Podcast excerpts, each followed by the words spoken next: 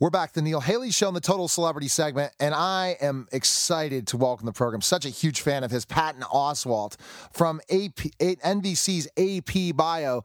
Patton, thanks for calling, man. And I'm going to tell you one of the shows I'm one of my favorite shows that you were on was King of Queens. Just wanted to tell you that, and just a huge fan of that show, and always will be. And you were awesome, man, in that for sure. Wow. Oh, thanks, man. Thank you. Yeah, it's uh, it's it's an interesting thing, isn't it, Patton? When you talk about uh, spe- specifically shows that'll live on forever, isn't that true? Wow, I I from your mouth to God's ears. I hope so. That'll be. I have no problem with that. Yeah, because it's constantly getting the, you end up you end up always getting those uh, end up with the uh, residual checks, right? If it keeps running on uh, syndication forever, you know that's the great thing about it, right? I'm not. I'm not quite in the residual check level on that show, but it is. Uh, it's nice to still um, just pop up on TV, I guess. I, I got So- you. okay. But yeah, okay. All right, cool. Again, we're talking to Patton Oswalt and uh, NBC's AP Bio. The reason why I love it is I'm a former teacher, Patton, and when you talk about Oh, my- specifically what, a what school. grade did you teach? Oh, I have some great stories. I started out in high school, um, taught. I was in special education, then went to elementary school, taught middle school social studies. I taught uh, middle school um, math, and then I taught the sciences when I was in elementary. So I remember all these stories, and I, and I have a tutoring and consulting company, so I work with kids all ages. So what always a show when it's about a school, I love it, and I wish there were more of them for sure. oh wow. Yeah. Yeah, middle school can be pretty fraught because they're not little kids anymore, but they haven't hit puberty yet, so they're in this weird twilight zone, and it's it's the first time that kids are starting to break off into little cliques and groups, and so you get the the mean girls and the bullies and the wallflowers and the, you know so and and they're kind of realizing and learning what that is, and that can be very oh man, I'm so sorry you had to wade through that. Oh yeah, middle school's a challenge. I was at a Catholic school too, and the first year they really they they they taught me a lesson, man. They're smart kids, and man, and I was thinking, hey, I'll be their Yep. friend, and and uh, and that's the thing that teachers have to kind of develop when they get their first teaching job. Like when I was in special education, I really didn't have a classroom. I get a classroom of 20, 25 kids, and they're like, haha, fresh meat, especially a male teacher, which we don't see tons of them Yeah. Patton anymore, and that's too bad. That they're like, okay, Yeah, let's that's true. especially in the elementary schools and, and even middle schools. In more high school, you start seeing male teachers, but still predominantly women uh, profession in a lot of ways. You know, Wow, yeah, I never thought about that. Yeah, that is true. Exactly. true. There's not a lot of male Yeah. teachers. Not as many as there used to be. That's for sure. Exactly, exactly. So this show, when you got the script and you said, "Wow, you like it, right?" I'm sure you remember you remember you remember high school once you see this, right? Patton, when you look Well, at the, it yeah, was yeah. it was two things. Yeah. It was it was definitely the high school aspect of it and what they were capturing, and I it was also the the, the fact the writer Mike O'Brien has been one of the more he, he he's uh, on the outer orbits of weirdness at SNL uh, for years. So to see him to see that mind try to tackle what, what is kind of a standard sitcom trope, and then see where he would take it.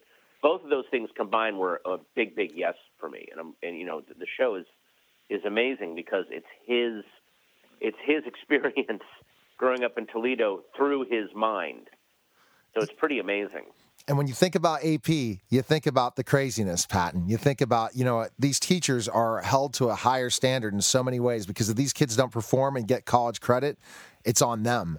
And they also are. Well, yeah, it- yeah. Well, also, you know, AP students, they're way more, in a lot of ways, they're way more motivated and have much better mapped out goals than the teacher, him or herself. So there's that challenge. It's almost like you're auditioning in front of your class every day to keep proving that you're going to be their teacher and why you should be their teacher. And that can be really nerve wracking. That's a great point. Think about it. You're right, because these kids Yeah. are more brilliant than the teacher. They're going to go on to unbelievably Yeah. successful jobs. They might be going on to Harvard, Yale, possibly another big time school or full ride. And that teacher sitting there is, is like, I got to prove myself. I'm as smart as you. Why did I decide to just teach AP Bio? Why am I not uh, uh, changing the world? You know what I mean? So I understand exactly. Yeah. Yeah. Well, I can't wait to check it out for sure. And tell us about your character, Patton. Well, I play the principal of the school, who basically I am a I am an authority figure with zero authority, and I've sort of uh, am. I wouldn't say I've completely embraced where I am because I still kick against uh, the box that I'm in, but you know he is that classic. Um, uh, you, you know, the, the guy who is running things that no one's quite listening to. Yeah, I, I know those. Uh, that's for sure, and uh, I'm sure you did some studying up of principles, right? And thinking about the principles you had as a as a as a student, right? When you took this job. Yeah. Well, also just some uh, some other depictions of principals. and one one of my favorites is in the movie uh, Mean Girls. Tim Meadows is the principal oh, in that yeah. school, and he's so fantastic as a guy with zero authority. So I was trying to keep his performance in mind, but then do my own thing with it. But he he is a Tim Meadows is the master at playing people in authority who actually have no authority. He's so amazing at that. So, you know, I, I just I really love doing that. Oh, and then Stephen Tobolowsky, Bergs. Oh yeah, he's awesome. I've interviewed him. He's a he's fantastic. He has to fight for yeah. his own status against his mom. So you know. Yeah, absolutely. So, how did you look at those characters? Yeah. And uh, what about Ferris Bueller? You think about a principal, Ferris Bueller's principal. What uh, that one, especially. Yeah, but if but if you look at if you look back at uh, at Ferris Bueller, it, it gets a little sinister. Um, you know, why is he so obsessed with this kid? Uh, it gets a little weird. I didn't really quite take it that far because I don't think this guy this guy doesn't hate any of the students. He wants he's excited to have a great learning environment for them. He just is very, very clumsy as to how he goes about it. Absolutely, Patton. And so the mixture. So, what would you say your character is? This principal, like his background, in a little bit for people who have not tuned in yet to watch the show. Uh, I'm not really going to say. I'm going to let people watch the show and, and discover it because there's some cool, um, cool revelations down the down the road in, in upcoming episodes. I'm just going to let that just just watch and you'll see it develop.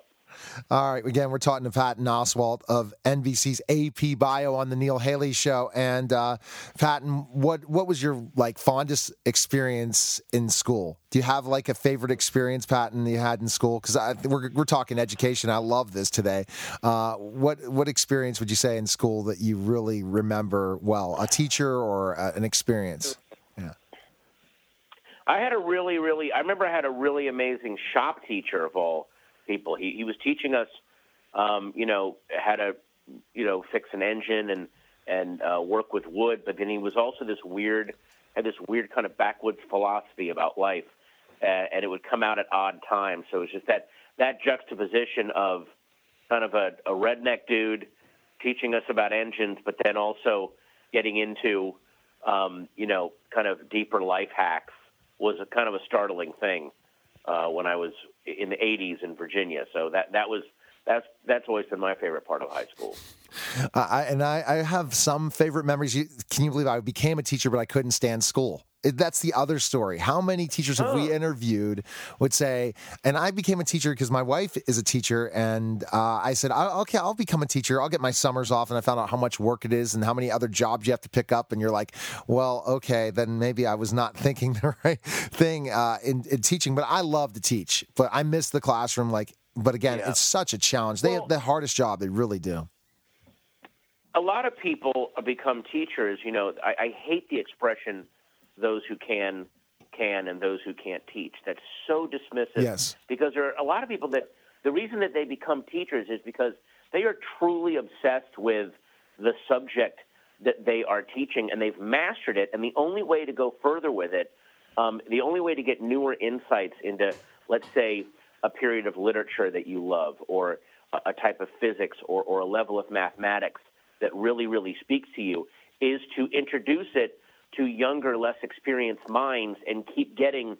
You, you, you get to spend a life getting fresh takes and new angles on this thing you love, and that is something that I think is overlooked. A lot of people truly enjoy teaching because of what they get back from it. I don't want to use the cheesy expression, "Oh, the kids teach me more than I teach them." It's not that. It's that that this subject informs their life and they want to look at every possible angle. I, I've had you know literature professors that they, they love James Joyce, and the only way for them to get deeper into Ulysses or the Dubliners is to have younger, less experienced people take a run at it and see what they think. It, it's just this constant um, uh, downloading of new information that, that that's why they do it.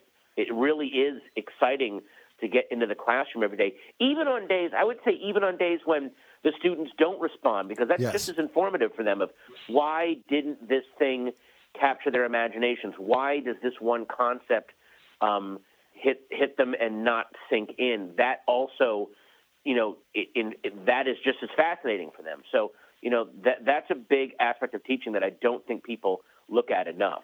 That's a great point. And because guess what? And that's what I learned as a teacher that I want to learn new things every day. I want to go and learn a new yeah. way in social media. We could take education and everything we do in our lives, Patton. And but if you get a chance to teach, you'll say, "Holy cow! If I can learn to teach yeah. something, I'll know it a hundred times more than if I would just read it in a book and not yeah. apply it." That's the key point. I want to.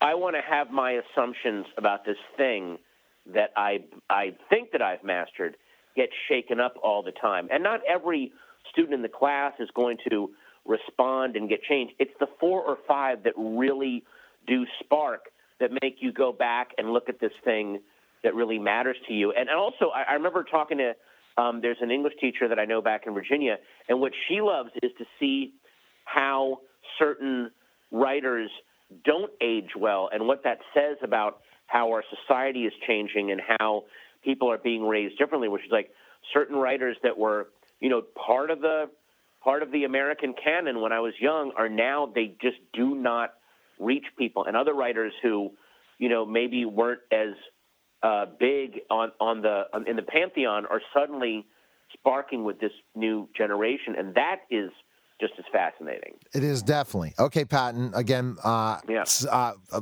when I heard that your wife passed, and I my condolences still to this day. I feel, uh, but this has got to be a so real experience to know her book's out. So tell us about that. Give a yeah. little bit quick uh, information on that. Well, you know, it, it's a book called "I'll Be Gone in the Dark," and it's available now. It, it's it's a book about a the worst uncaught serial killer in California history that no one knows about for, for some reason. And she really, really reopened this cold case and got the, the FBI to start looking at it again. So not only was she writing about the crimes and how it affected, you know, it, it took it took place over decades, the 70s and 80s. She also was looking at her own obsessions and why am I so drawn to this? Why am I trying to figure this out? And you know, how can this actually be solved using social media, using uh, digitized information on the internet. How has the world changed? How has it opened more windows around this monster? And maybe we can put some light on him. All right, and everyone needs to check out AP Bio um, on March 1st. Uh, find information on you, Patton, as well. Um, new episodes March 1st. Uh, where can we find information on you and follow you? Where can we go? Uh, you can go to Twitter at pattonoswalt.com. You can go to my uh, Facebook page, my web page, pattonoswalt.com. Um, uh, I mean, you know, I'm I'm easy to find. I'm gregarious. I'm out there. Well, you're fabulous, man. I loved have, talking education with you, Patton, and uh, hope to chat with you again. Thanks for Thanks, coming on the show. Appreciate it, man. Thank you. Thanks for having me. You're welcome. Take care. Thanks. All right. Okay. Bye bye. You're listening to Neil Haley Show, and we'll be back in just a moment. We're back to the Neil Haley Show on the Author's Corner segment. And, you know, I love people who are going to educate me. And it's, I guess, it, this is no longer the education talk show. It's the Neil Haley Show, and we do entertainment to different things. But I learn something from every guest. So I'm excited to welcome the program. Melba Pattillo Beals, author of March Forward Girl, From Young Warrior to the Little Rock Nine. Melba, thanks for calling. And you are a, pretty much a historic icon in certain ways, right? I wouldn't say icon, but really have an am- amazing story, don't you, Melba? I had an interesting background. Let's put it that way. Yeah, de- definitely. Let's kind of jump jumped into why you wanted to write this book, because uh, again, you know, March you, Forward yeah. uh, is written because I wanted people to understand what it feels like to the person who's oppressed at any time before any reason. I grew up. I'm 76. I grew up age one to fourteen under the um, Jim Crow laws of the South. Oh my God! I'm an African American, a black person, and so uh, rather than to preach to somebody about this is wrong, don't do it, I thought, what if you understood thoroughly what it means when anybody is made to feel unequal? And so March Forward Girl tells you the experiences I had as I tried to tell myself, uh, no, you're not all those ugly names. No, you should have these opportunities. Why can't you drink? How do you explain to a three year old, for example, why she can't drink out of the water fountain and why is it marked colored? And, you know, why can't you ride on the merry-go-round was the biggest one. Why can't you go swimming? Right. Um, why do people why do people jump in front of you at the grocery store? Why are we waiting so long here? Why do people call you the N word? And Right. why Mhm. do, did my parents have to bow and step off the sidewalk into the mud if a white person was walking toward them? Why did my uncle get fired from his job because he looked at a white woman in the eye? Why did Emmett Till get killed because he looked a white woman in the eye? And so all those things were happening when I was a child. And I want to know, excuse me, why? What's wrong with me? Is Brown wrong? Am I wrong? Don't I have a right to live? What do you mean God loves me? Then why am I treated this way? By the time I was three years of age, you know, I was unhappy because I watched my parents kowtow. By the time I was four, I said, Where'd I come from? They said, The stork delivered you. I said, Cool. I took my wagon, my little red wagon that we get, metal wagon, out to the front. And I sat in it all day in the sun. And my mother said, "Uh, you know, what's what's the matter? What, why are you there? And I said, because I'm waiting on the stork. They'll come to visit. You know, the stork will fly overhead to to deliver someone else. And when he does, I'm going to flag him down and fly out with him. That's how early I wanted out of there. By five years of age, I saw a man hanged on the ceiling of my church. So I was not a happy childhood. And the one thing I wanted was just treat me fairly. As I told grandmother, let's let the white folks be in charge from Jan to June. We'll take over July to December. I mean, if God really does love us equally, why do we have to live this way? Because I never understood it from the beginning. right. So this book chronicles to you what it was like to grow up in an, an arena, in an area where you just are unwelcome. And when you talk about the Jim Crow laws, and you talk about specifically enough how uh, the, everything was treated in the South, uh, it, it's just really a, a terrible situation. History goes back in so many ways, Melba, to again when the Civil War ended, that uh, we didn't take care of things the right way once uh, the South lost. Uh, and that it really just marched, it it just continued to become worse and worse and gave African Americans no opportunities in the South for so many years because of the simple fact of um, they were not willing to uh, to uh, change things. So it had you. Well, it's the color of the skin and the the assessment. You know, if may I look at you and make a judgment about who you are? You stink. You have no brain. You're inoperable. See, and so those are the kinds of judgments that were made about African Americans who were first enslaved and then treated so terribly. So separate but equal was established in the 1800s by these laws that separated people from sitting on the train at the same place, separated schools, separated water drinking, separated everything. And it wasn't that black people wanted to gather and be your friend and marry you. That's not what we wanted. We wanted to have an equal job. Can we live in where we want to live? Can I go shopping in the grocery store and leave? You know, when I gather my bag of goodies, please let me pay for them and get out. Don't make me stand back and you get in line in front of me. Yeah, and that's so true. And how did it make you? It sounds like when you told me how it made you feel, you just didn't understand why. Because you're looking at your faith, you're looking at, well, everyone should be treated equal. What's happening from a little girl all the way growing up saying, this is just not right. And It is not right. And, you know, Yeah. I really, really felt terrifically bad. Like, what's wrong with me was my big question. And you and you ask yourself that all the time. But I want to make something really clear, which is people assume because I had that childhood and went to Central High School. Under the, you know, I needed the 101st Airborne to guard me. That's how bad it was. There were all these, uh, you know, rampaging mobs and people killing African Americans and all this ugliness that I have some feeling against white people. You also need to know that I have two sets of parents, white set and black set. Oh, wow, okay. Because it, in in 1958, it was a white family that rescued me. The Ku Klux Klan that rode every night and killed families and hung them on the line and did all sorts of interesting things in the backyard. Um, well, those people were chasing us because we had gone to Central High School for a year. So they said, okay, give us the Little Rock Nine. We were nine black children among 1,900 white children. So they said, give us one of those children, 10,000 dead, 5,000 alive. Well, that would be encouraging, kiddo, because in 1958, $10,000 would buy you what? A house, a car, whatever you wanted. And so I had to leave there. And when we had to leave, the NAACP put out uh, ads saying, who will take these children? And in my case, it was a white family out of Northern California, Dr. and Mrs. George McCabe. Those people are still my family. With their grandchildren and great grandchildren, I now have holidays. We visit each other, we stay with each other, and we are loving each other. That's that's so important.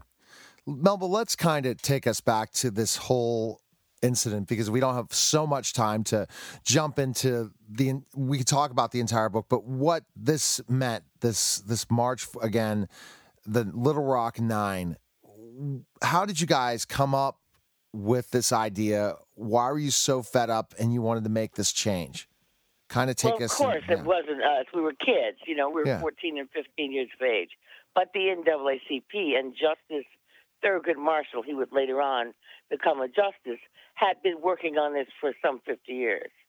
They'd been working on these things law for law for law. And so, of course, this was pushed forward by the National Association for, for the Advancement of Colored People, which was this organization that worked legally to show that separate is not equal. So in 1954, the Supreme Court said, hey, you're right. Separate isn't necessarily equal and you're going to have to obliterate that. And they commanded southern cities like Little Rock immediately begin to integrate their schools so that all students would have equal opportunity. And so that is the way then the city of Little Rock, the school board, and the NAACP originally had 116 African American, you know, black children to go. But then they dropped out, and that 116 quickly fell to nine. And why did you stay? Why did I go? Yeah, and then went to drop the nine. Because I wanted equal opportunity. I wanted a good education. It was going to be my ticket out of Little Rock. Yes. I never, ever forgot how I was treated there and how awful I felt inside you know, I had this statement in my first book, Black, uh, my have a book called Warriors Don't Cry, and it's you know day for day, notch for notch, that incident inside that school, yeah. and it says black folks are not born knowing they're second class citizens. Nobody bends over your crib and says, "Hey, you know what, Melba, you are nothing. You're not going to retrieve very well." Instead, your self esteem is usurped day by day, teaspoon by teaspoon, and it is very hurtful. And that's why we wanted to go because we wanted that school. That school ranked 10th in the nation in education. Melba, why did you value education so much? Was it instilled by your family? Everybody is, uh, you know, Martin Luther King. My mother was an English professor with a great IQ. She spoke six languages. We knew, everybody knows, and we knew in 1941, 44, 46, and 50 that education is the key to survival, no, isn't it? If you're educated, number one, you know how to treat people, but number two, you are qualified for the job. If you're educated, your soul has been polished to the extent that you know how to treat people and you you behave in a different way. But more importantly, you get a better job. And that was the goal. Just get the best education you can, and you will get a good job, and you will live in California, New York, wherever, someplace above the Mason Dixon line, someplace where at least you have a chance to have a, a fair life. And that's what I wanted. And that's why all nine of us went to that school, is we wanted to live better. We did not like standing in line to the grocery store. We did not like riding in the back of the bus. We did not like being maids in the hotels. That's what my grandmother was. She was a maid in a hotel and a maid in White Lady's kitchen all of her life. So I wouldn't go go there. Uh-uh. No, no, no, no, no. I wanted a life, and I've had that life, and I'm so blessed. Professor for a number of years, doctorate degrees in right. international multicultural education, uh, a span of time on NBC Radio, a, t- a span of time as an NBC News um, reporter. Oh wow! I have lived yeah. the life I wanted. It, it definitely sounds like you have lived the life you wanted, and education got you where you are today. And that's education and the belief that love is the answer. I want everybody to know that violence is never the answer to this kind of dilemma. Love is just the answer.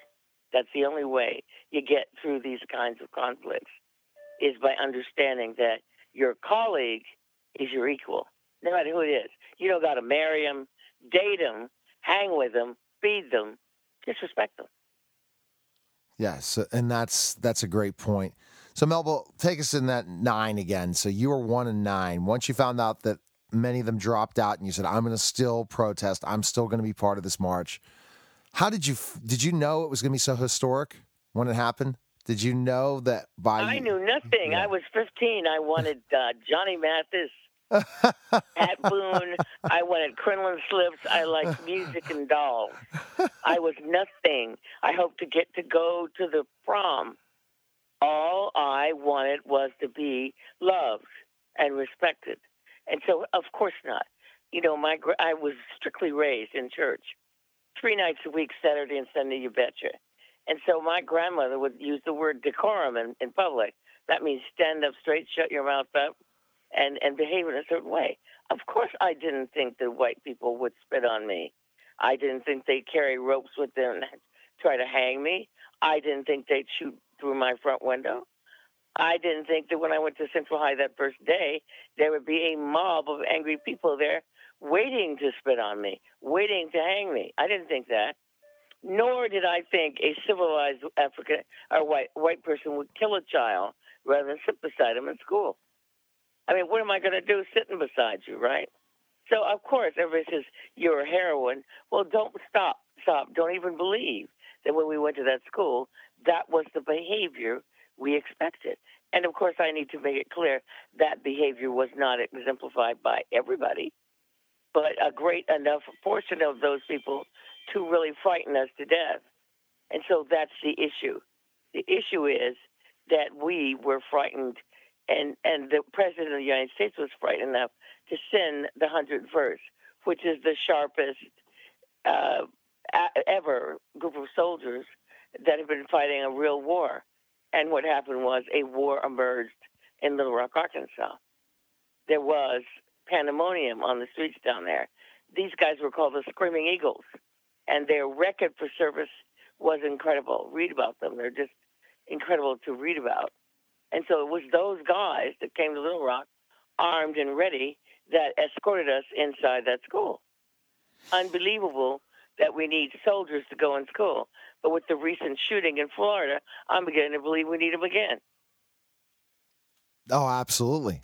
And so this, instead of arming teachers, come on now, Melba, that's the craziest thing in the world. I mean, when I, but I talked about this on my radio show, I have an education talk show as well, four months ago. And then it comes out as President Trump says it, and then there you go. But you're right. We need to have certain protection in our schools, like armed security. And yeah, and there was some fear behind the arming of teachers because, um, you know, how, we, psychological testing would have to go on. yes. That's number one. And then, and honestly, people kids can, accidents. and, and we can, we all is this. snap. We all snap at times. And to have a, I've been a professor. Yeah. And teachers are underpaid at best. exactly. I don't want to have a gun in my No, purse no. while I'm trying to figure out my math test. That's a great point. no. Yeah. Okay, we're talking to Melba Pattillo Beals, and we're talking about her book. And I really look at specifically enough Melba.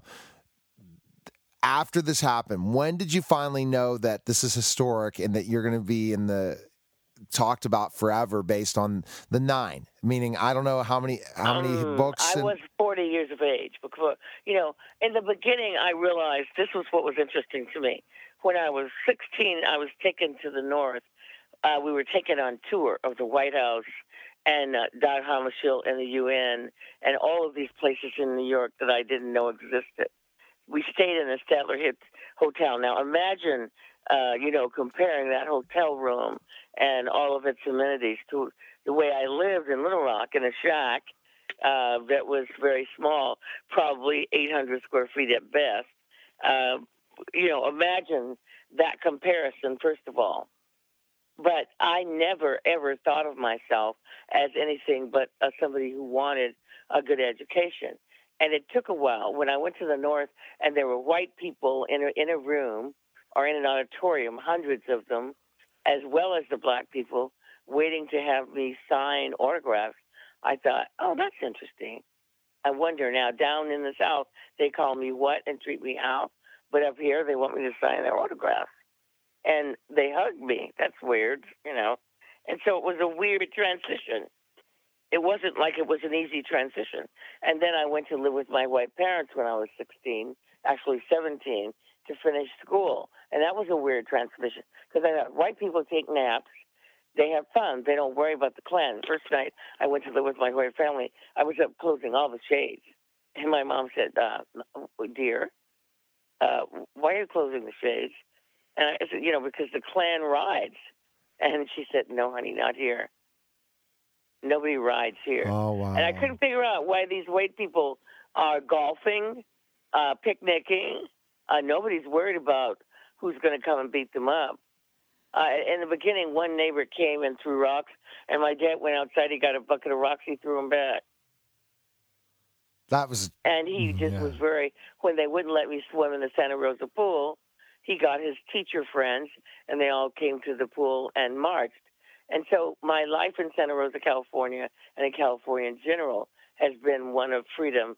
And I just couldn't understand white people at all. I thought they were lovely. I mean, I didn't have any animosity, but I thought, geez, they're weird. They sure do picnic a lot. They go to movies. They pop popcorn and watch TV. I mean, this life is so easy compared to uh, pulling the shades, worrying about the Klan, uh, talking all the time about what white people are hanging black people. This is a different life. yeah. I thought, hmm, I like this one better. Wow. And I think you definitely uh, march forward in your life, Melba, the success of your life, bringing love and always having a mission in so many ways. And when you told me your age, you sound much younger, Melba. So I think you're going to be around for much longer and hopefully speaking out against the atrocities that we're seeing as another civil rights movement's about to start. Really scary, as I talked about when I was off air with you, that that's what's happening. We are now divided in certain ways. More and more people are not understanding race, understanding differences in people, and we need another one uh, warrior like yourself and activists that can finally stop this hatred. Hatred is never, never, ever the answer to anything. You know, we have real things that are going on that we need to worry about. One's the weather. Two is, despite any rebuttal, global warming. If you don't see it, you're blind these days. Raising enough food, feeding the world. We, we have a lot of other things that if we gather, you know, there may be a, a man at the end of my block who has a green nose, five ears, 22 legs, and he may be look really strange. But that's the guy that may be able to tell me how to raise veggies in my backyard. And so I'm just saying, don't ever refute somebody based solely on how they look. Because in the end, you don't know what knowledge they're carrying with them. We do not know what knowledge people who look differently than we do are carrying. We're not saying get married to them. Don't have them to dinner if you don't want to. But I'm just saying treat them as though they were human beings. Don't reject anybody based on the way they look because each of us is invested with special knowledge. You never know. I mean, when you're when you're calling that black person a name or that Arab or whatever a name, and rejecting them because of their head wrap, how they're dressed. I mean, I go to companies to conduct seminars. I love it when they say, "Well, you know, uh, those people down the hall, they they do lunch and it smells so awful." Well, you know, I got news for you. Go in, have a seat, take a bite. You may like it. You know, and and and whatever people do that appears to you to be strange, observe.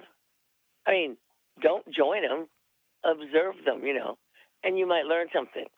I've learned some strange things from uh, people who I wouldn't necessarily uh, have to dinner, but I need the knowledge that they have. Absolutely. So that's all I'm asking. I'm asking everybody to look at what it is you're doing. Why are you doing it? What's your purpose? And then, like grandmother said, you know, we are all created by the same maker, really. Different descriptions of that maker. I'm not trying to proselytize. But yes. in the end, aren't we all on the same pathway? Don't we really all want the same things? Absolutely. In the end, we all want the same thing. So why not allow that to happen down the block? I didn't say move in with them now. Everybody says, oh, people said when we were young, do you want to go to Central High School because you want to marry those people? No, thank you. at, at 15, you know, I said to people, at 15, Grandma wouldn't let me date. My mother, who had absolute perfect memory and was a teacher herself, there was no dating at 15. They said when I got to be 18 with escorts, I could date. Oh my, yes, yes. So uh... I was raised in the church, so no, I'm not going to Central High School in order to date you. No, thank you. I probably at that age, you know, children were different then. I didn't really know totally what dating meant. Yeah. All I want to know was if you're a boy, could you dance? That was my point. Ah, uh, okay, Melba. Yeah. All right, perfect. So, best place we can purchase your book and learn more about you, Melba. Where can we go? They're all over the place. I have a website. They're in Amazon. We were we were ranking on the top of Amazon's list. Congrats! And, yeah, that's uh, great. Yeah. Enjoy. All right. Well, thanks Enjoy. for well, thanks for calling, Melba. It was a uh, treasure to talk to you. Really enjoyed the conversation, and you're really an inspiration to many, many people. So, best of luck with the book, and continue to be that activist that needs to speak out against the atrocities that are happening in our country today. So, thanks again for calling. Have a blessed day, You too. everybody. You too. Take care. Bye bye. You're listening to the Neil Haley Show. We'll be back in just a moment. We're back to the Neil Haley Show on the Total Celebrity segment, and I remember this guest, and uh, everyone definitely remembers her, but also remembers her husband. And so I always have a, a great chat. So I'm excited to welcome the program Pamela Guest of the first of many. Pamela, how are you? And how's Nicholas doing? Uh, I remember having that conversation. What's going on with him right now, Pamela? Well, he's doing a lot of voiceover work, and he also is in the middle of an arc on uh, Madam Secretary playing the Russian president. So he just did an episode. I think it aired last month, and hopefully there'll be more. Oh wow! Okay, all right. So Pamela, so Pamela, this is something Yes. that's really making you really excited about the short film that you that you directed, wrote, did almost everything for. This is about your story, so you must be so Yes. excited about the film festivals coming up and all that, so that they can view this, see uh, what they think of it, and especially how the feedback has been so far. So tell us the story of why you wanted to write, direct, do almost everything for the first of many. Well, um, it, it's a, it's based on something that happened to me when I was 21. And um, I mean, should we get into what it's Yeah. about? Yes, yes, without giving away everything. Okay. Yes, absolutely. All right. So, um, for a while, we had not been revealing what actually happens in the movie, but we might as well now. So, um, I went to my first audition in Ann Arbor, Michigan, when I was still a student at the university. And um, I thought it was a, an audition for a film. And um, a very uh, unfortunate thing happened. And I was raped at by Oh, the director, who, um, with whom I was left alone. A woman, you know, ushered me into this condominium where the audition was taking place, and I had gotten word of it through on the the um, bulletin board in the theater department. So I thought it was a legitimate, you know, endeavor. And anyway, she ushered me in. She left me alone with the director, and um, anyway, so I decided, years and years later, I never dealt with it in therapy. I told my two best friends and my boyfriend at the time what had happened. I was very traumatized and full of shame and thought, it, you know, it was my fault that somehow I should have known to get out of there, which I didn't. And um, anyway, in 2013, just by sheer uh, magic of the universe, I found out who the guy was because his daughter was in my very small acting group. Are you kidding And at me? one oh point, my I gosh. googled. No, I'm not. It was like such a gift that I found out who he was, and I found out also when I read this article on the internet that he had been accused of raping young actresses and had killed himself while awaiting trial in 2011 in New York City. And so, in that moment, when I realized that this was the guy. Um, his name was Joseph Brooks, and he wrote "You Light Up My Life," that um, Oscar-winning song for which he won an Oscar, and he Oh. directed the film, which was less notable, of the same name. And um, when I, you know, saw his picture and read this article on the internet about him, I knew that he was that person from who had raped me, and um, I felt terrible that I hadn't reported it. I felt responsible for his victims. You know that he apparently had gone on to do this for almost 40 years without being brought to justice, and never was, in fact, because he killed himself. Um, the day I think it was the day before he was supposed to go to trial. Anyway, so um, I felt terrible for the women. I wanted to reach out to them, and so I began this journey of trying to heal myself, realizing that I had that most of my life as an actress had been impacted by this because every time I went to an audition, even though I thought I was fine, I would be uh, have this you know panic attack and be terrified. So finally, I was starting to work on it, finding out who he was. I stopped blaming myself. I filed a lawsuit um, with some help from my friends in Michigan because that's where it had happened. And I began this journey to healing. And one of the things that I did was write a the scene of what had happened, just as a way to get it out of myself. Yes. mhm. And in, I think it was 2015, my daughter, no, 16, something like that. Anyway, my daughter had uh, directed, written, and produced, along with me, a web series that was winning awards at festivals. And as I was in touch with these different festivals, I thought, you know what, I'm just going to submit this little short script here, you know, that I wrote about the rape and see what happens to the Amsterdam International Film Festival. It's the only place I submitted it, and it won second place. Unbeknownst to me, the first thing I'd ever written. And my daughter, the filmmaker, said, We've got to make this, Mom, you know, and so we did. And she plays me, and um, I like to think of it as one of the final steps of my own healing because as I saw her go through the uh, manipulation that occurred in that room to me in 1971, I finally understood that I wasn't to blame and that this is something this guy did and did and did throughout his life. And uh, I got off my own case and I began to heal and speak out. And the lawsuit was a big part of it. We eventually settled just because I kind of ran out of steam, and the healing actually occurred through making the movie. So I'm traveling around with it now to festivals and just trying to show people how this can happen to an unwitting, innocent person, which I was. So I'm trying to humanize, you know, the victim's struggle. And then what happened actually after we made the movie is I got cast in the lead in a film. I won some awards for my work, including the best actor at the Best Actors Film Festival in San Francisco. And uh, I got my career back, my and my voice. So my story is one of healing and the power of speaking out. Wow. to transform one's own life. So basically, Yeah. through this process, you reinvented yourself because you felt healed and got your Yes. creative juices flowing again for what, even though you acted in many different things, how much this one incident hurt your life in so many ways. And you always thought you were the, you were the one to blame. And Right. it's, it's just terrible what happened. And this short film, does it only go into this scene or does it go into other women that were involved that this man had terrorized?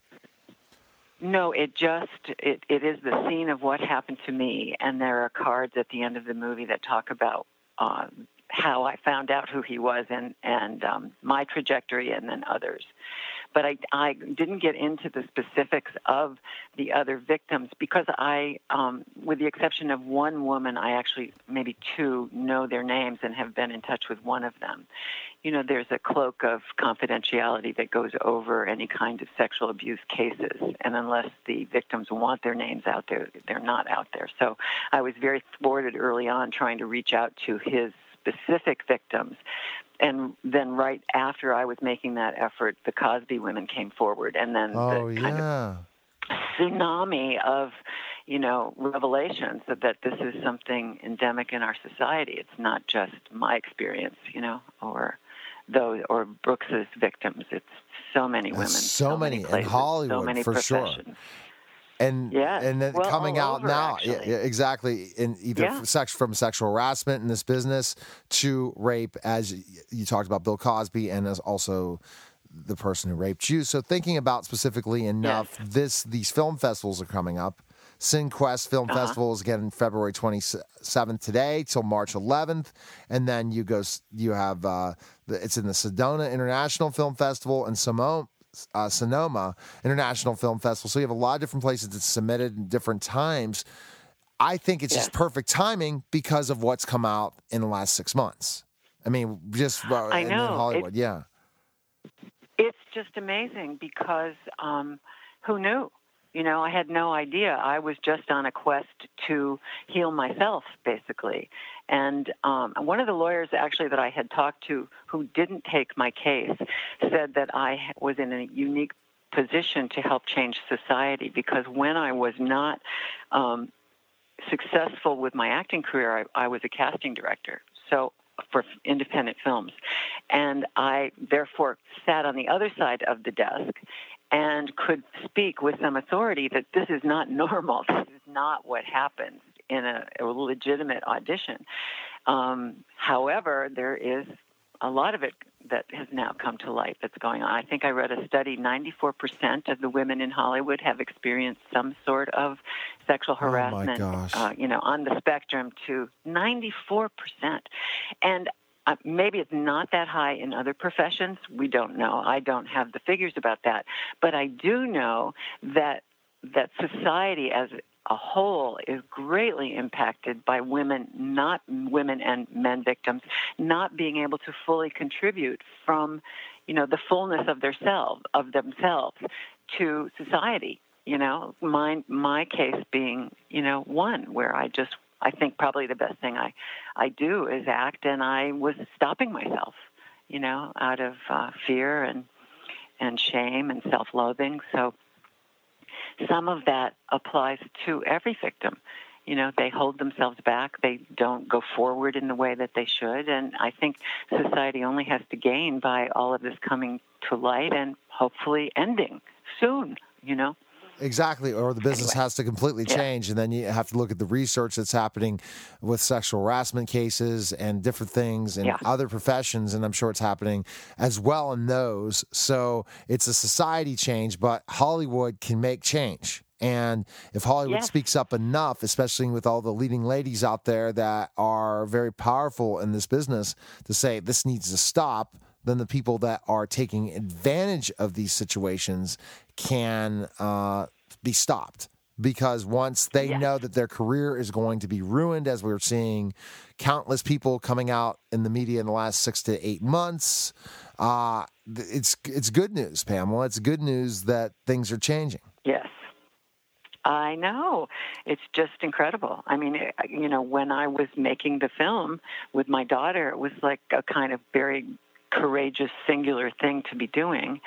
You know, just for ourselves, we had no idea that we were going to be part of this big wave of societal change. It's totally wonderful. You know, I mean, it's bittersweet because one doesn't want to ever hear a story about this happening to anyone. But if it did happen, time to get it, bring it to the light. All right, Pamela. So, so, let us know again the three film festivals that it's available to screen it at right now, and also at one point it's going to come out available on VOD and stuff, right? After all the film festivals, right? For people to see. yes. Yeah. Okay. Yes, we have a distributor. In fact, the uh, company that's distributing the Oscar nominated short films wants also to take ours out. So um, that'll be great. But it is going to be in uh, Sedona tomorrow, actually, the 28th, and uh, March 3rd. And then in the Cinequest Festival in San Jose and Redwood City, I think it's also this coming up week. And then uh, the Sonoma Film Festival in Northern California will be March 24th. I believe, through the 25th. And then it's at the Richmond, Virginia Film Festival and the Beverly Hills in April. So.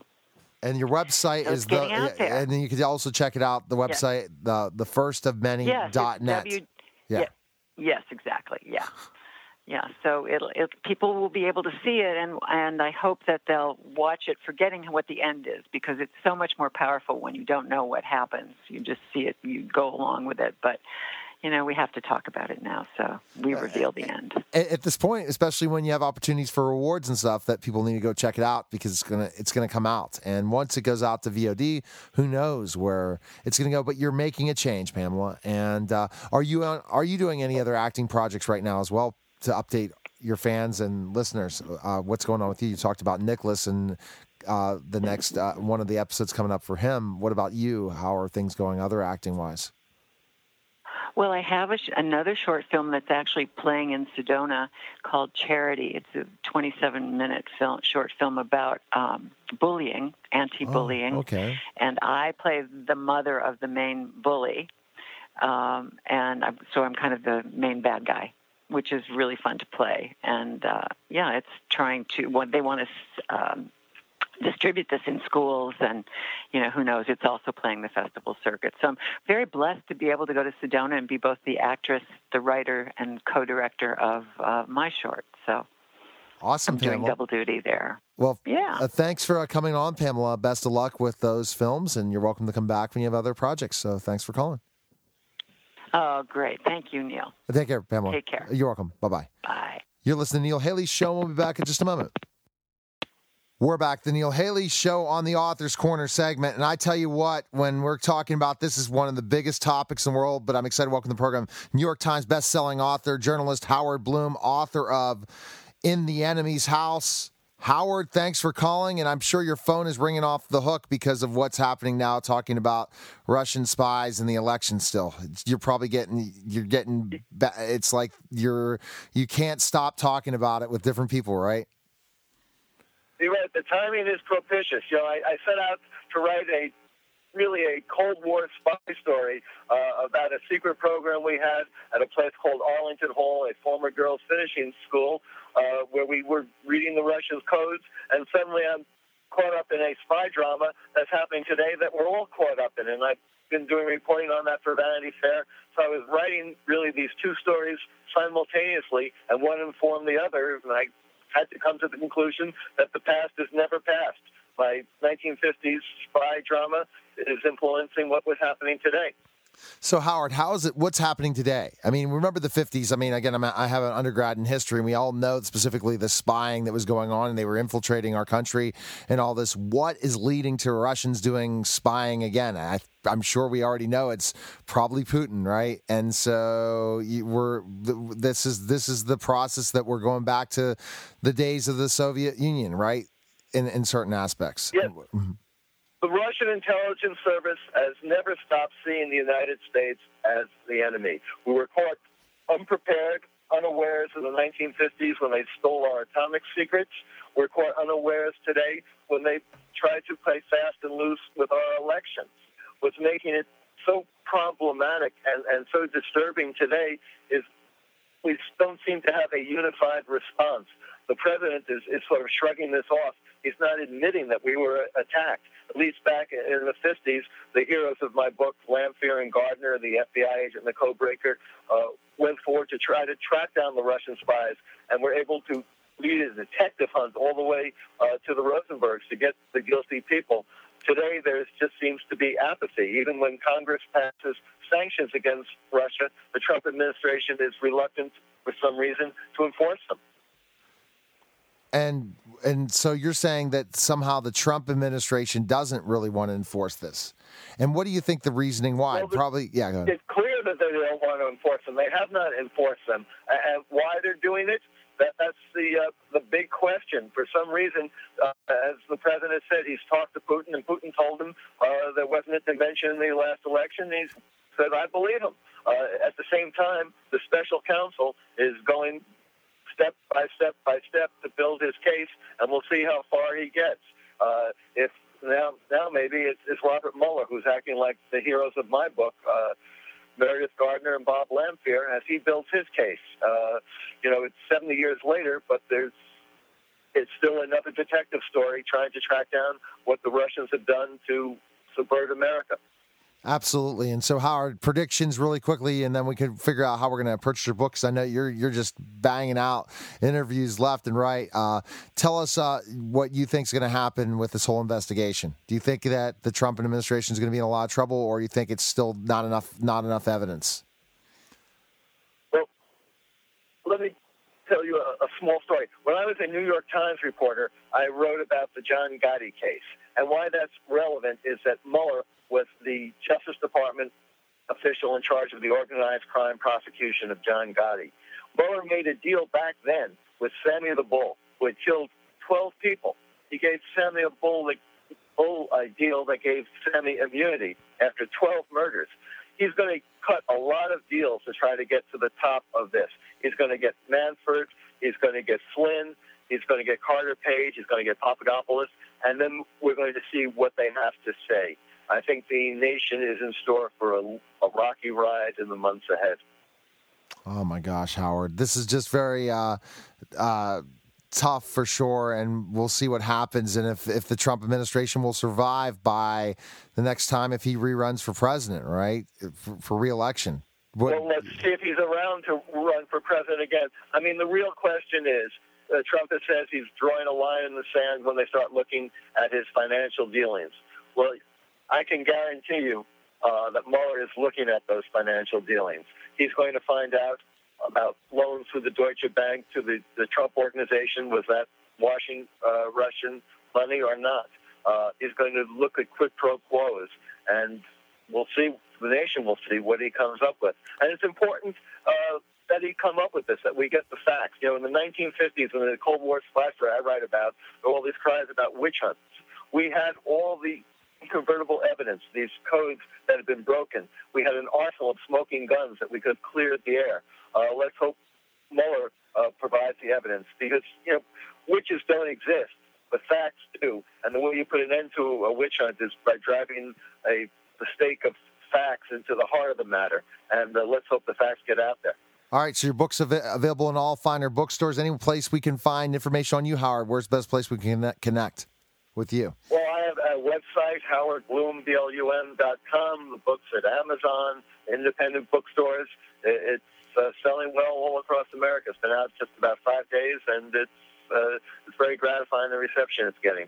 All right, Howard. Thanks for calling. Best of luck, and uh, best luck with the book and all your other ventures. Take care. Thank you. Good to speak with you. You too. Bye bye. You're listening to Neil Haley's show, and we'll be back in just a moment.